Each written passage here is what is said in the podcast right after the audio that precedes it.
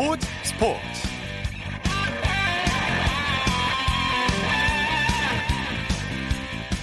여러분 안녕하십니까? 아나운서 이창진입니다. 선발 출전 득점도 좋았지만 팀 승리를 도울 수 있었다는 점이 무엇보다 기뻤습니다. 독일 프로축구 라이프치히 유니폼을 입고 출전한 첫 공식 경기에서 맹활약한 황희찬 선수 승리 소감을 이렇게 밝혔습니다 황희찬 선수 오스트리아 잘츠부르크에서 활약하다 지난 7월 독일 분데스리가의 신흥 강호인 라이프치히로 이적해 성공적인 데뷔전을 치렀는데요. 자신보다 팀을 먼저 생각하는 그 마음까지 더 빛났습니다.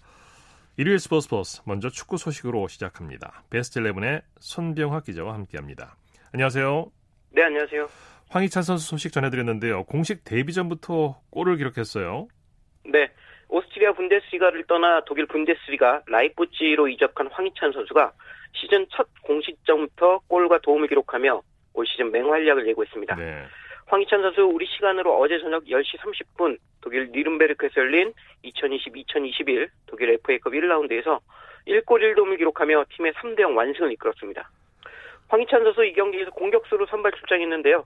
후반 22분 이 멋진 컵백 패스로 폴센 선수의 골을 도왔고요. 후반 36분에는 3대0 완승의 대미를 장식하는 팀의 마지막 골까지 성공시키며 높이 비상했습니다. 이로써 황희찬 선수 세팀 이적 후 첫 경기를 대단히 훌륭하게, 훌륭하게 치러내면서 순조로운 적응을 시작할 수 있게 됐습니다. 네. 원톱 공격수로 선발 출전했는데 황희찬 선수 다, 상당히 다양한 위치에서 뛰던데요? 맞습니다. 황희찬 선수 어제 라이프치 공격수로 출전했는데 위치를 가리지 않고 뛰며 팀의, 팀에서 많은 기대를 하고 있음을 입증했습니다. 먼저 황희찬 선수는 최전방 원톱으로 시작했죠. 이후 측면으로 자리를 옮겨 윙어처럼 활약했고요. 나중에는 또 다른 공격수와 함께 투톱으로 활약하며 감독이 주문한 플레이를 완벽에 가깝게 소화했습니다. 네. 라이프치히를 이끌고 있는 나겔스만 감독은 지난 시즌부터 황희찬 선수를 강력히 원했는데 황희찬 선수가 왜 감독이 자신을 원했는지를 첫 경기부터 보여주면서 앞으로 감독과의 멋진 하모니도 예고했습니다. 예. 경기 후에 라이프치히 구단을 비롯한 독일 언론들의 찬사가 이어졌죠. 물론입니다. 데뷔전에서 1골 1도움을 기록하는 황희찬 선수를 향한 라이프치히 구단의 반응 뭐 안 좋을 수가 없겠죠. 예. 라이프치히 구단 경기 후 공식 SNS 등을 통해 황희찬 선수의 활약을 칭찬했는데요. 후반 22분 어시스트를 기록할 때는 실시간으로 아주 훌륭한 데뷔전이다라고 칭찬했고요.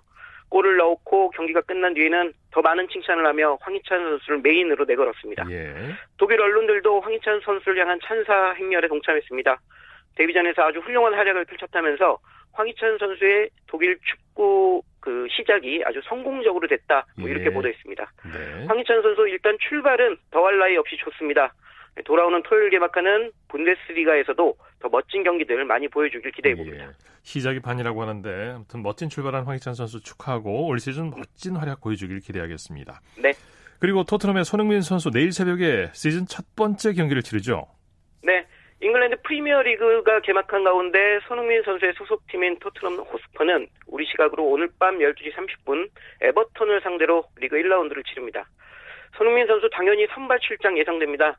시즌이 시작하기 전 치른 프리시즌 4경기에서 4골을 넣으면서 예열을 마친 손흥민 선수는 지난 시즌보다 한 단계 더 성장한 모습을 보일 것으로 기대를 모으고 있습니다. 네. 예, 지금까지 토트넘 주포구시를 했던 해리케인 선수를 능가하는 공격 포인트를 생산할 수 있는지가 관건입니다. 이 조세 모리뉴 감독도 신뢰를 뭐 큰 신뢰를 보내고 있고요. 프리시즌에서 계속 좋은 활약을 보인 만큼 이번 시즌에도 멋진 비상 기대도 좋을 것 같습니다. 네. 잠시 후 0시 30분과 3시간여 후에 손흥민 선수의 경기가 펼쳐지게 됩니다. 자, 이강인 선수도 리그 개막전 출전을 기다리고 있죠? 네. 어제 개막한 2020-2021 스페인 라리가 발렌시아에서 활약 중인 이강인 선수, 우리 시각으로 내일 새벽 4시에 열리는 리그 첫 경기에 출전할 것으로 기대를 모으고 있습니다. 네. 발렌시아 내일 새벽 4시 홈에서 레반테를 상대로 시즌 첫 경기를 치르는데요. 이강인 선수의 출격이 상당히 유력해 보입니다. 이강인 선수 지난 주말에 열린 프리시즌 경기에서 두 골을 터트리는 등 강렬한 인상을 남겼기 때문에 네. 리그 첫 경기에서도 감독의 선택을 받을 가능성이 좀 높아 보입니다. 네. 한편 스페인의 현지의 한 언론에서는 이강인 선수를 이번 시즌 주목해야 할 유망주 6인에 포함시켰는데요. 점점 높은 관심을 받고 있는 이강인 선수가 그 기대에 부응하기를 기대해 봅니다. 네, 이강인 선수 컨디션도 좋아 보이고 감도 좋아 보이는데 선발 출전해서 멋진 활약 보여줬으면 좋겠네요. 네. 국내 프로축구 소식 살펴보죠. 오늘 슈퍼매치가 열렸죠? 네, 서울과 수원, 수원과 서울이 격돌하는 K리그 최고의 라이벌전이죠. 슈퍼매치가 오늘 오후 5시 30분 서울 월드컵 경기장에서 킥오프했습니다. 예, 결과부터 말씀드리면 2대1 서울의 한 골차 승리였습니다. 예. 예, 서울은 전반 6분 수원 수비수 조성진 선수의 자책골로 1대 0으로 앞섰습니다.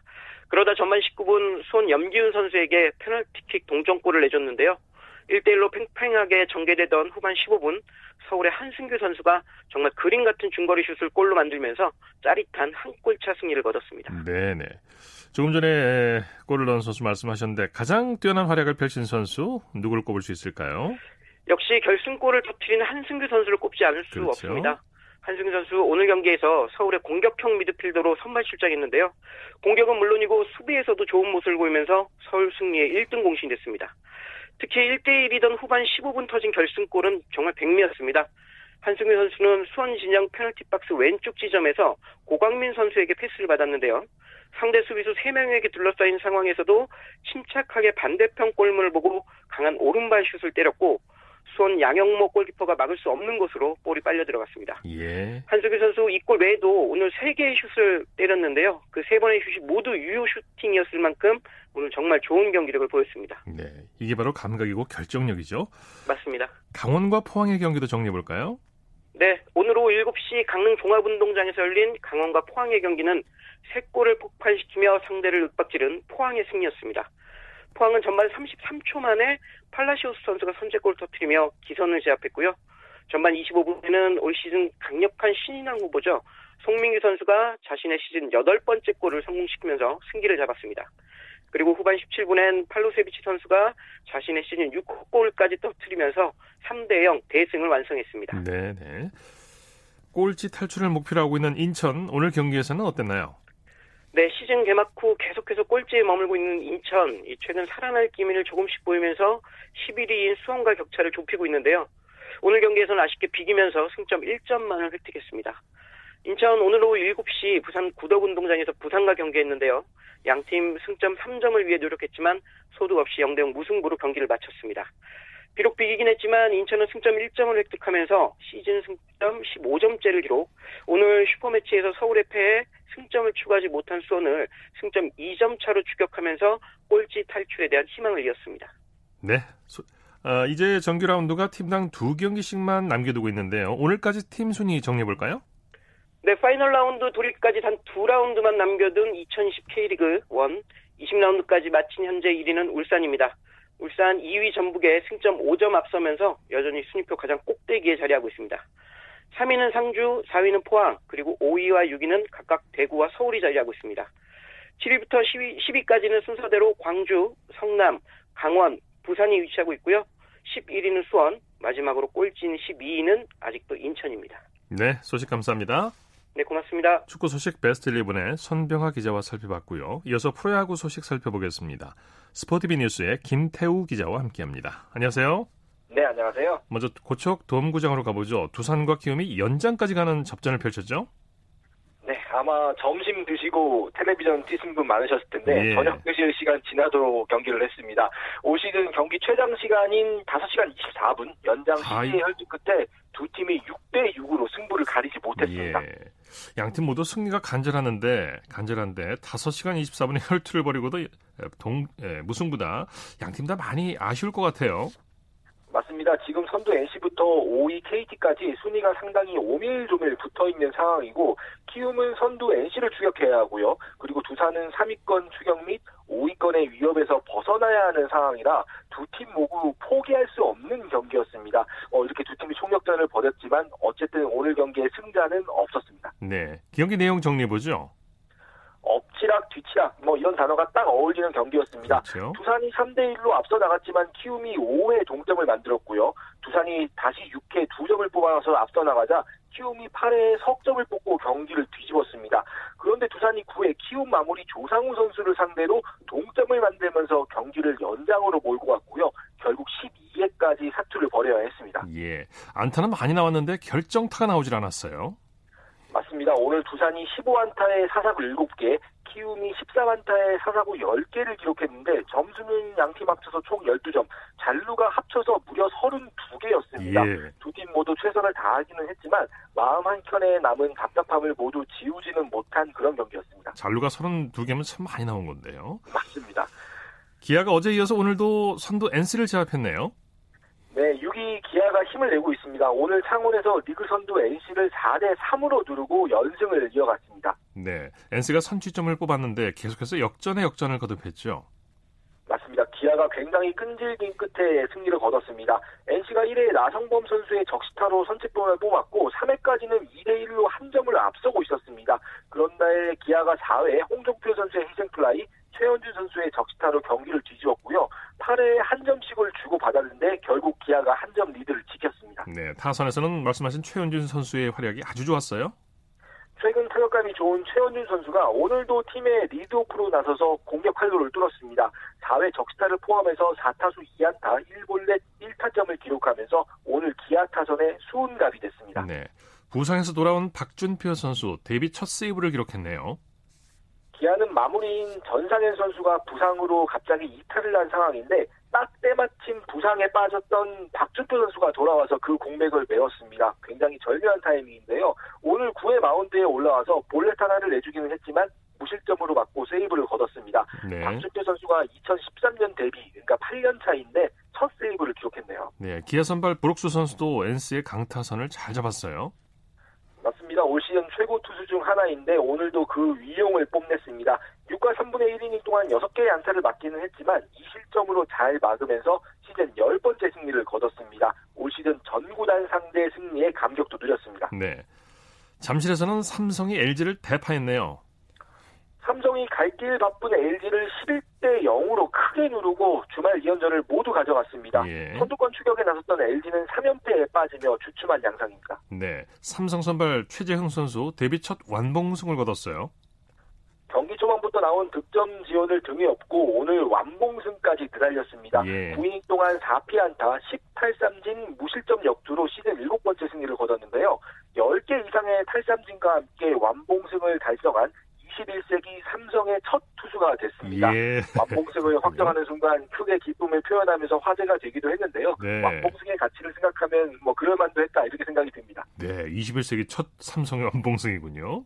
네. 하여튼 뭐 대단한 투구였는데 삼성 타선도 대폭발했죠. 맞습니다. 3회까지 넉 점을 뽑으면서 리드를 잡았고 중반 이후로도 집중력이 쉽지 않으면서 무려 11점을 뽑아낼 수 있었습니다.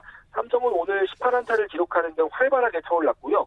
김동엽 선수가 솔로 홈런을 포함해 홀로 5안타를 터뜨리면서 맹활약했습니다. 예. SK는 롯데를 꺾고 4연승을 거뒀네요.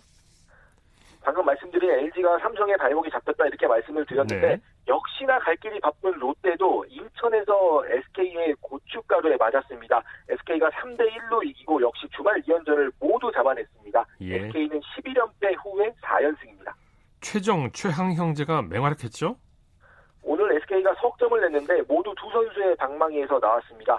최정 선수가 4회 역전 투런 홈런을 기록한 것에 이어서 5회에는 최양 선수가 솔로 홈런을 기록을 했는데요. 두 선수가 형제잖아요. 네. 한 경기에 형제가 모두 홈런을 기록한 것은 KBO 리그 역대 세 번째, 그리고 동일팀 소속으로 이 기록을 세운 것은 34년 만에 나온 두 번째 기록입니다. 네. 여기에 동일 투수를 상대로 두 선수가 홈런을 기록한 것은 KBO 리그 역사상 처음입니다. 두 선수의 부모님 두둥실 춤을 추셨을 것 같아요. 네, 맞습니다. SK 선발 리카르도 선수도 아주 호투했죠. 개인 8연패 중이었는데 오늘은 6이닝 동안 1실점으로 잘 막으면서 72일 만에 승리를 거뒀습니다. 4회에 다소 흔들리기는 했지만 위기를 잘 정리하면서 팀 승리에 발판을 놨습니다. 네. 롯데 선발 박세용 선수도 잘 던지는데 타선 지원을 못 받았어요. 네, 맞습니다. 사실 홈런 두 개를 제외를 하면 정말 나무랄 곳이 없는 피칭을 했었는데 타선 지원이 아쉬웠습니다. 7이닝 3실점을 기록했으니까 자신의 몫은 다할 셈이었거든요. 네. 하지만 박세웅 선수 개인적으로는 오늘 결과가 조금 아쉽게 됐습니다. 네. KT는 한화를 상대로 짜릿한 역전승을 거뒀죠. 치열한 4위권 싸움을 벌이고 있는 KT는 수원에서 하나를 5대 4 역전 끝내기 승리로 장식하면서 상승세를 이어갔습니다. 네. 뭐 오늘 승리의 1등 공신 끝내기 안타를 친 로아스 주니어 선수죠? 맞습니다. KT가 사실 2대 4로 두 점을 뒤진 채 9회 말 마지막 공격에 임했거든요. 어, 상, 여기에 상대가 마무리 정우람 선수 굉장히 어려운 승부였는데 어쨌든 기어이 동점을 만들었고 로하스 선수가 다소간의 행운을 좀 등에 없는 끝내기 안타를 쳤습니다. 2사 1루에서 타구가 2루수와 중견수 사이 굉장히 애매한 위치에 떴는데 한화 야수들이 이를 잡아내지 못하는 사이에 열심히 달린 1루 주자 송민석 선수가 끝내기 득점을 완성했습니다. 예. 한화 선발 체드벨 선수가 교체된 후에 불펜이 풀 가동됐죠. 네, 체드벨 선수가 2회까지 2실점을 한 뒤에 3회에 어깨 통증으로 교체됐습니다. 아무래도 선발이 5회 정도까지는 생각을 했을 텐데 갑작스러운 전략 수정이 불가피했고요. 그럼에도 불구하고 한화가 정말 잘 버티면서 승리를 눈앞에 뒀었습니다. 네. 그런데 믿었던 마무리 정우람 선수가 무너졌습니다. 네. 자, 오늘 경기까지 포함해서 KBO 순위 살펴보죠. 1위부터 5위까지가 정말 빡빡합니다. 선두는 NC가 지키고는 있지만 2위 키움과의 승차가 싹 사라졌습니다. 예. 두 팀과 3위 LG의 승차도 3경기, 그리고 4위권인 두산 KT와의 승차도 4경기에 불과합니다. 10개 구단이 출범한 이후로 100경기를 넘은 시점에서 순위가 이렇게 오밀조밀 붙어 있는 경우가 올 시즌 처음입니다. 더 흥미로운 상황이고요.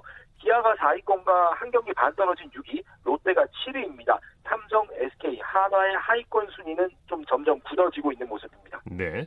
메이저리그 소식 살펴보죠. 최지만 선수가 경기 도중에 햄스트링을 다쳤네요. 네, 좀 안타까운 부상이 있었는데요. 오늘 보스턴과 경기에서 선발 출장을 했었는데 네. 4회 2루 주자로 있다가 홈으로 들어오는 과정에서 왼쪽 햄스트링에 통증을 느껴서 교체가 됐습니다. 최근 2부의 상태가 그렇게 좋지 않았다고 하는데 전력 질주하는 과정에서 통증이 심해진 것으로 보이고요. 예. 우리 시간으로 내일 새벽 MRI 검사가 예정이 되어 있습니다. 큰 부상이 아니라 빨리 좀 돌아왔으면 좋겠습니다. 최소 몇 주는 가겠는데요. 네, 네. 그럴 가능성도 있습니다. 예. 류현진 선수가 내일 4승 재도전에 나서는데 어깨가 상당히 무겁겠죠? 출근하시기 전에 류현진 선수 경기 보려고 일찍 주무시는 분들 계실 것 같습니다. 네. 류현진 선수가 내일 오전 4시 홈구장인 세일런필드에서 뉴욕 매치와 경기에 선발 등판합니다. 아, 새벽 4시군요. 네, 시즌 4승째 도전하고요. 토론토가 포스트 시즌 진출을 놓고 치열한 경쟁을 벌이고 있기도 하고 류현진 선수 개인적으로도 직전 뉴욕 양키스전 좀 부진했었잖아요. 어, 네. 어, 개인적으로도 중요한 의미의 경기입니다. 류현진 선수는 뉴욕 메츠에 굉장히 강한 전적을 가지고 있습니다. 그런데 메츠 타선도 올해 팀 타율에서 메이저리그 최상위권에 있는 팀이거든요. 예. 경계는 필요한 것으로 보입니다. 그런데 류현진 선수가 원래 두 번 실패 잘 안 하는 선수입니다. 네. 승전보를 기대해 보겠습니다. 네. 축구, 야구 둘 다 좋아하시는 팬들은 밤 꼬박 새우겠는데요. 내일 새벽에. 네, 맞습니다. 내일 출근하실 때는 잠 밤잠이 부족하실 것 같습니다. 네, 0시 반에는 손흥민 선수, 4시에는 또 류현진 선수가 출전하고요. 류현진 선수의 상대 선발이 피터슨 선수죠? 데이비드 피터슨 좌완 신예 선수입니다. 2017년 메츠에 전체 1라운드 지명을 받았을 정도로 아마추어에서 이름을 날렸던 선수고요. 예. 올해 메이저리그에 데뷔했습니다. 올 시즌 7경기에서 4胜 1패, 평균 자책점 4.26을 기록하고 있는데요. 그간 비교적 잘 던지다가 지난 등판에서 부진했다는 점도 류현진 선수와 조금 닮아 있습니다. 예. 토론토 타선도 최근 나쁜 흐름은 아닌 만큼 기대를 걸어보겠습니다. 네, 류현진 선수가 뉴욕 양키스와의 상대 전적에서 어, 상당히 좋은데 내일 꼭 승리해주길 바라고, 바라겠고요. 김광현 선수는 15일 복귀가 유력하다 이런 얘기가 나오고 있죠? 네, 맞습니다. 몸 상태에 문제는 이제 전혀 없는 것으로 드러났습니다. 네. 어제는 불펜 피칭도 했고요. 김광현 선수의 선발 등판 루틴이요. 보통 불펜 피칭을 한 다음에 이틀을 쉬고 선발 등판을 합니다. 그래서 현재 언론에서는 이르면 15일 등판이 가능할 것으로 보고 있습니다. 이날 세인트루이스는 미러키와 더블헤더를 치르는 관계로 김광현 선수가 좀 필요한 상황이고요. 이제는 정말 구단의 마지막 결정만 남은 것 같습니다. 네. 아마 내일 이 시간쯤이면은 김광현 선수의 다음 등판 일정을 확실하게 확인하실 수 있을 것 같습니다. 네, 소식 고맙습니다. 네, 감사합니다. 야구 소식 스포티비 뉴스의 김태우 기자였습니다.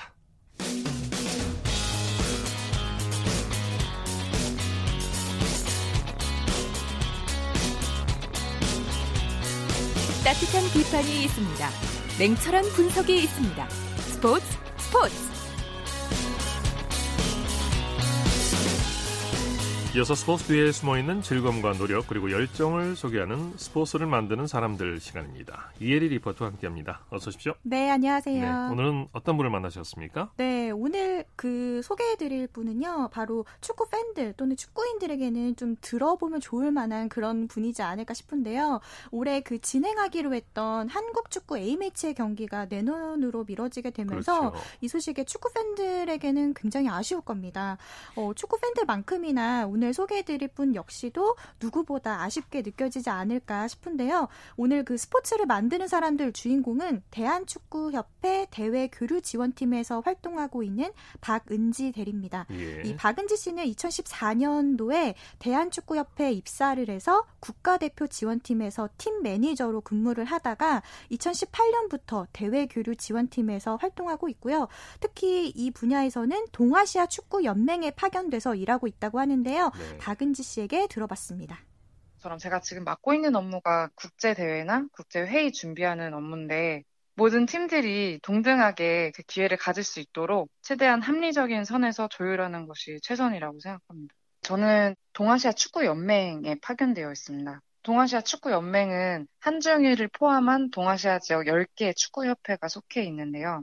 이 연맹에서 주최하는 국제 대회라든가 회의라든가 그런 것들을 기획하고 운영하는 일을 하고 있습니다. 우리만의 그래도 기준을 좀 가지고 처음부터 끝까지 놓치는 부분이 없도록 준비하고 운영하는 게 중요하다고 생각을 하고 있습니다. 네. 축구협회 대외 교류 지원팀 그 해외 경기가 있을 때 조율하는 그런 네. 역할을 하는 거죠. 맞습니다. 요즘은 어떤 업무를 하고 있나요? 요즘은 그 코로나 19로 해외 관계자들과 직접 만날 수가 없어서 화상 회의를 통해서 의견을 주고받고 있는데요. 계속해서 상황을 지켜보면서 업무를 하고 있다고 했습니다. 네. 그리고 박은지 씨가 원래 맡은 일은 주로 국제 대회와 국제 회의를 준비를 하는데 조직 위원회와 참가하는 팀의 소통 창구 역할을 하고 있습니다. 뭐 예를 들어서 축구장의 잔디 상태 상태가 어떤지 이런 것들을 준비를 하고요. 또 훈련장이 몇 개가 필요한지 이런 부분을 안내해주고 있는데 네네. 안건에 맞게 또 회의를 준비하면서 참가자들의 일정은 괜찮은지 이런 부분들을 조율하고 있었습니다. 상당히 바쁘겠는데요. 네, 박은지 씨에게 자세히 들어봤습니다. 좀 대표팀 경기를 못하고 있기 때문에 많이 그리워하기도 하고요. 우리가 하던 우리가 해야 되는 경기를 못한 그 시간 그때 경기를 못한다는 게 제일 아쉽고요. 그리운 거는 또 마찬가지죠. 원래 같으면 지금 9월이잖아요. 원래는 A매치 기간이었는데 우리가 할 수 있는 대회를 못 한다는 거. 그 저희 항상 하는 일이 다른 축구협회랑 일정 조율하고 이것저것 제방 사항들 준비하고 이렇게 활기차게 돌아가야 되는데 그러지 못한다는 게 좀 아쉽습니다. 그래서 내년에는 꼭 호전될 거라고 믿고 준비를 또 하고 있습니다. 네, 내년에 후전되겠죠. 네. 우리 말도 후전되고요. 대한축구협회에서 2014년부터 스포츠 관련 진로를 희망하는 청소년과 청년들에게 직업 탐색의 기회를 주고 있다고요? 네, 그렇습니다. 이 드림 KFA 온택트라는 이 프로그램인데요. 이 프로그램은 대한축구협회에서 2014년부터 실시하고 있는 사회 공헌 교육 활동의 일환입니다. 네. 올해는 온택트, 온라인 contact라고 해서 온라인 화상 연결을 통해서 어, 이 프로그램을 진행을 했는데요. 어, 올해는 특히나 박은지 씨의 업무이기도 한 대외교류 지원팀의 이야기를 들을 수 있었습니다. 네. 이 프로그램의 총 23명의 대학생과 취업 준비생이 온라인으로 참여를 했고요. 박은지 씨는 이날 참가자에게 아낌없는 조언을 해줬는데요. 어떤 조언을 해줬는지 들어보겠습니다. 저희 팀원들이 같이 또 멘토링을 했었어요. 각자의 이야기를 나누면서 대학생들이 들으면서 꿈을 꾸고 또 꿈을 실현시키는데 조금이라도 도움이 될 수 있었으면 하는 바람이 있었습니다. 본인만의 필살기가 있어야 된다고 생각을 하거든요.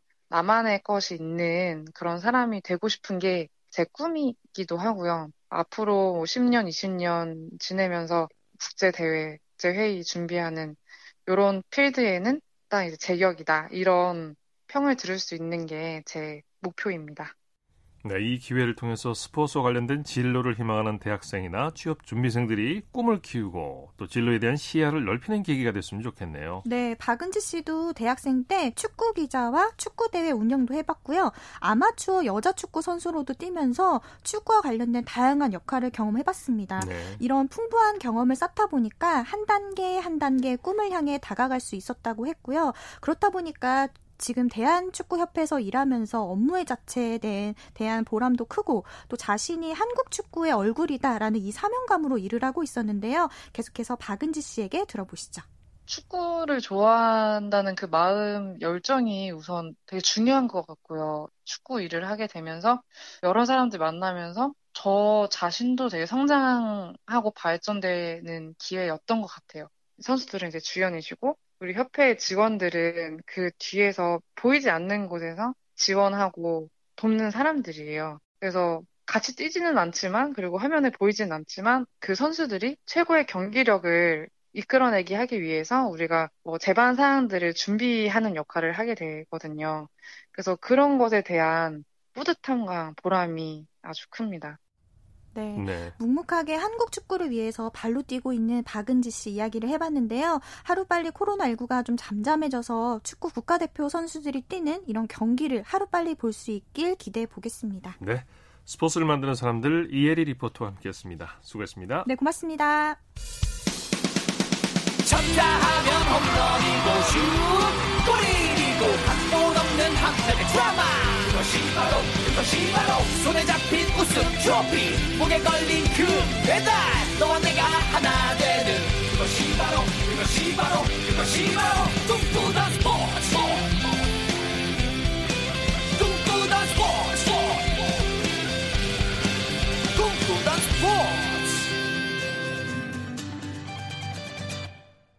한 주간 이슈가 됐던 스포츠계 소식을 집중 분석해보는 최동호의 스포츠 칼럼 시간입니다.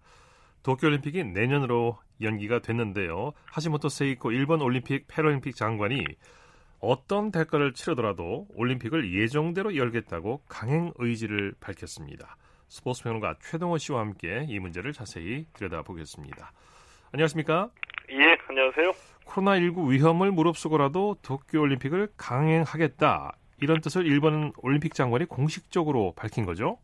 예, 그렇습니다. 이게 좀 심상치가 않아 보이는 게 네. 아, 지난 7일이었습니다. 이 존 코츠 국제올림픽위원회 그러니까 IOC 부위원장이 AFP 통신하고 인터뷰를 했거든요. 네. 여기에서 이 코로나 19가 있든 없든 도쿄올림픽은 내년 7월에 개막한다 이렇게 밝힌 겁니다. 네. 자, 그리고 이걸 받아가지고 그 다음 날인 8일에 일본의 그 하시모토 세이코 올림픽 장관이 어떤 대가를 치르더라도 도쿄올림픽은 내년에 예정대로 열려야지 된다 이렇게 말을 한 겁니다. 네, 네. 어, 뭐 어떤 대가를 치르더라도 올림픽 치르겠다 이거 상당히 위험한 얘기죠. 그렇죠. 어, 이 그렇죠. 코로나 19와 관련 없이 무조건 내년에 올림픽을 개최하겠다는 입장을 밝힌 건데 이 발언이 나오고 난 뒤에 이 선수들과 올림픽 관광객의 안전을 무시한다는 비난이 있었고요. 그래서 이 토마스 바흐 IOC 위원장이 이제 긴급하게 진화에 나서기도 했습니다. 네. 비난 여론이 커서 그런 건가요? 토마스 바흐 위원장은 안전한 환경에서만 올림픽을 개최하겠다. 이렇게 안전을 강조했어요. 예, 그렇습니다. 그러니까 이 비난 여론이 거세지니까 이 토마스 바흐 위원장이 긴급하게 진화에 나선 것으로 보, 이거든요 네.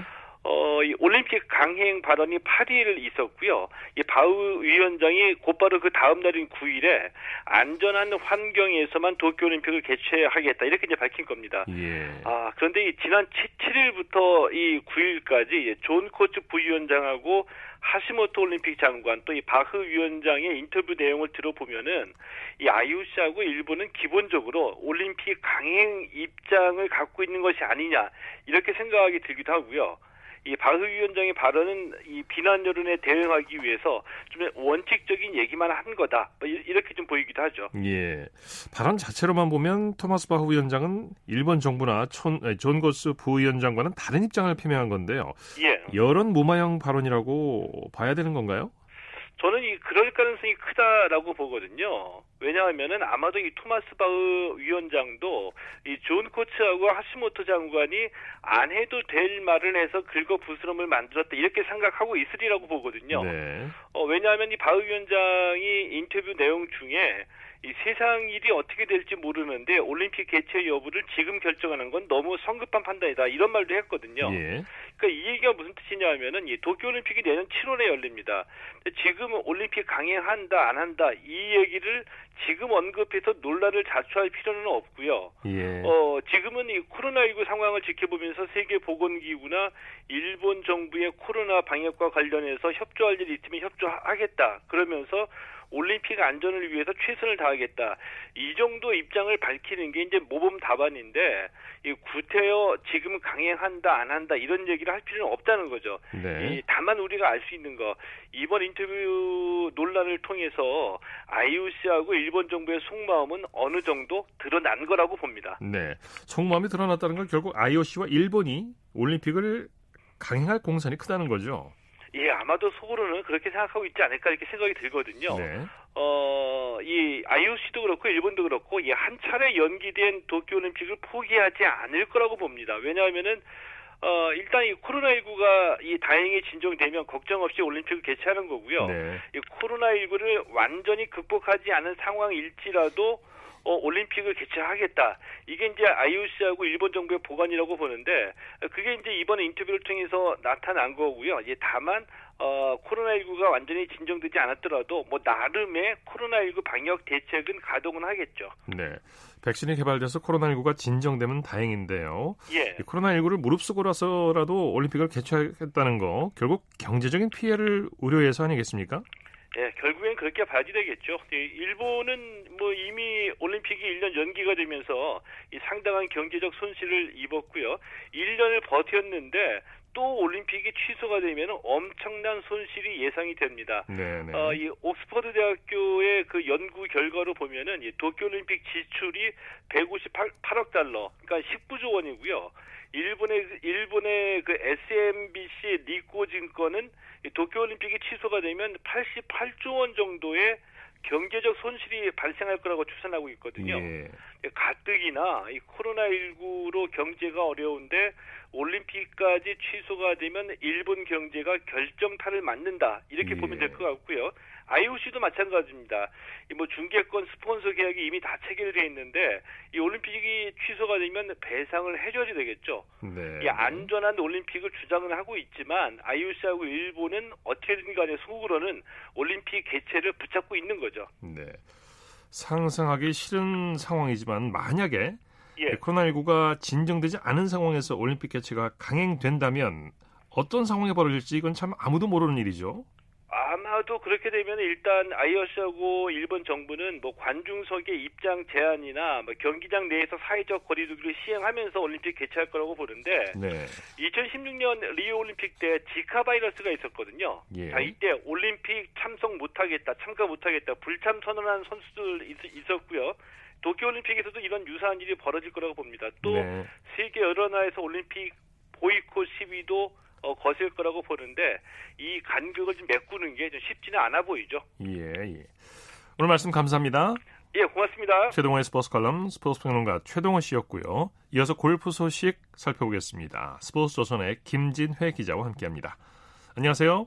네, 안녕하세요. 참 어려운 일인데요. KPGA 코리안 투어에서는 김한별 선수가 back-to-back 우승을 차지했어요. 네, 투어 2년차 김한별 선수가 KPGA 코리안 투어에서 5년여 만에 두 개 대회 연속 우승에 성공하며 새 강자로 우뚝 섰습니다. 예. 어, 김한별 선수는 이날 인천 베어즈 베스트 청라 골프클럽에서 열린 신한 동해 오픈 마지막 날 4라운드에서 보기 없이 버디만 4개를 골라내 4언더파 67타를 쳤습니다. 최종 합계 14언더파 200, 270타를 적어낸 김한별 선수는 캐나다 교포 이태훈 선수를 두 타 차로 따돌리고 우승을 차지했습니다. 네. 어, 지난 8월 30일 끝난 헤지스 골프 KPGA 오픈에서 어, 데뷔 첫 승을 올린 지 2주 만에 2승을 따낸 김한별 선수는 back-to-back 우승과 함께 우승 상금 2억 6천만 원을 추가해 상금 랭킹 1위로 올라섰습니다. 예. 이 KPGA 코리안 투어에서 두 개 대회 연속 우승은 지난 2015년 박성현, 박상현 선수의 바이네르 파인리즈 오픈과 최경주 인비테이셔널 우승 이후 약 5년 10개월 만입니다. 그렇군요. 경기 내용 자세히 살펴볼까요? 네, 단독 선두 문경준 선수의 한타 한타 아, 한타차 2위로 최종 라운드에 나선 김한별 선수는 경기 시작과 동시에 파4 1번 홀에서 버디를 잡아내며 공동 선두가 됐습니다. 그 뒤 4개 홀 동안 버디 없이 파행진을 하는 사이 다섯 타를 줄인 전성현 선수에게 선두 자리를 내줬지만 파5 6번 홀에서 버디를 추가하며 다시 선두로 앞서 나갔습니다. 네. 승부처는 파4 13번 홀이었습니다. 어, 6개 홀 동안 파돌 파 행진을 하던 김한별 선수는 이 홀에서 티샷이 벙커에 들어가면서 위기를 맞았습니다. 두 번째 샷을 40, 40야드밖에 보내지 못했고 126야드를 남기고 친 세 번째 샷은 그린에 올렸지만 홀까지 거리는 14m로 멀었습니다. 예. 이 타수를 잃으면 1위 자리를 내줄 위기였지만 파퍼트는 그림같이 홀컵 안으로 빨려 들어갔습니다.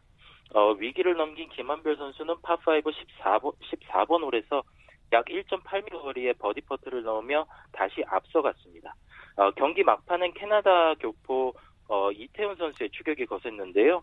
이태훈 선수는 16번 홀에서 공동 선두에 성공했습니다. 그러나 김한별 선수의 집중력은 남달랐습니다. 15번 홀에서 버디를 낚아 다시 단독 선두로 달아났습니다. 네. 3개 홀을 남기고 한타차 선두가 된 김한별 선수는 마지막까지 1위를 지켜내며 back-to-back 우승에 성공했습니다. 네. 이건 뭐 실력이다, 실력에다 집중력, 배짱이 없으면 불가능한 얘기죠. 자, 김한별 선수가 이번 대회 우승을 차지한 뒤에 부모님의 노후를 책임지겠다 이렇게 말했다고요? 네, 2주 전 KPGA 오픈에서 우승한 뒤 눈물을 흘리며 아버지에 대한 애틋한 마음을 드러낸 바 있는 김한별 선수는 효자였습니다. 네. 이 김한별 선수는 이번 대회 우승을 차지한 뒤 공식 기자회견에서 어머니는 연금을 남겨놓으셨지만 아버지는 연금 일부를 깨셨다. 지난번 우승 후 아버지께 사고 싶은 것이나 하고 싶은 것에 대해 여쭤봤는데 자꾸 일단 너부터 챙기라고 하셨다. 예. 내게 항상 아버지는 무서운 분이셨지만 점점 성장하면서 아버지만한 분이 없다고 느끼게 됐다. 우리 삼형제만 위하는 분이셨다. 내년에 정년퇴직을 하신다. 이후에는 내가 무조건 챙길 것이다. 용돈도 두둑하게 드리겠다고 말했습니다. 예, 예. 참 효자군요.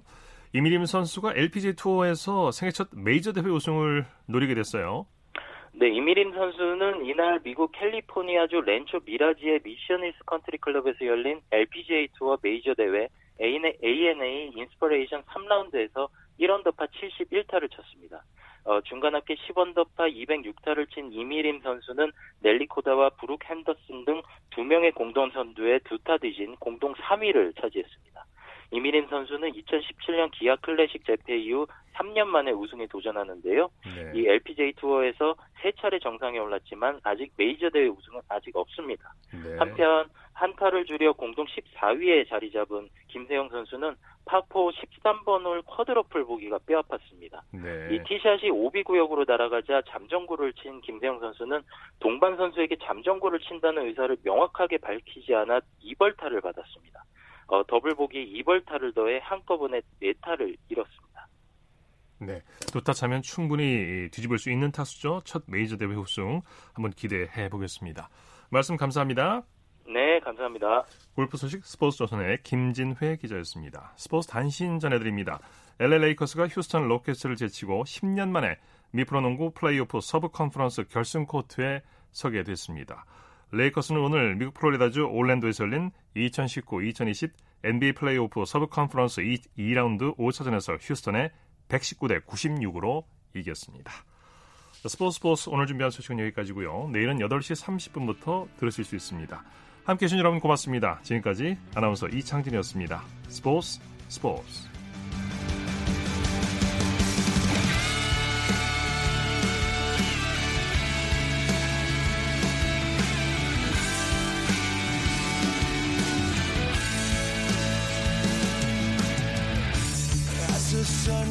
down in front of me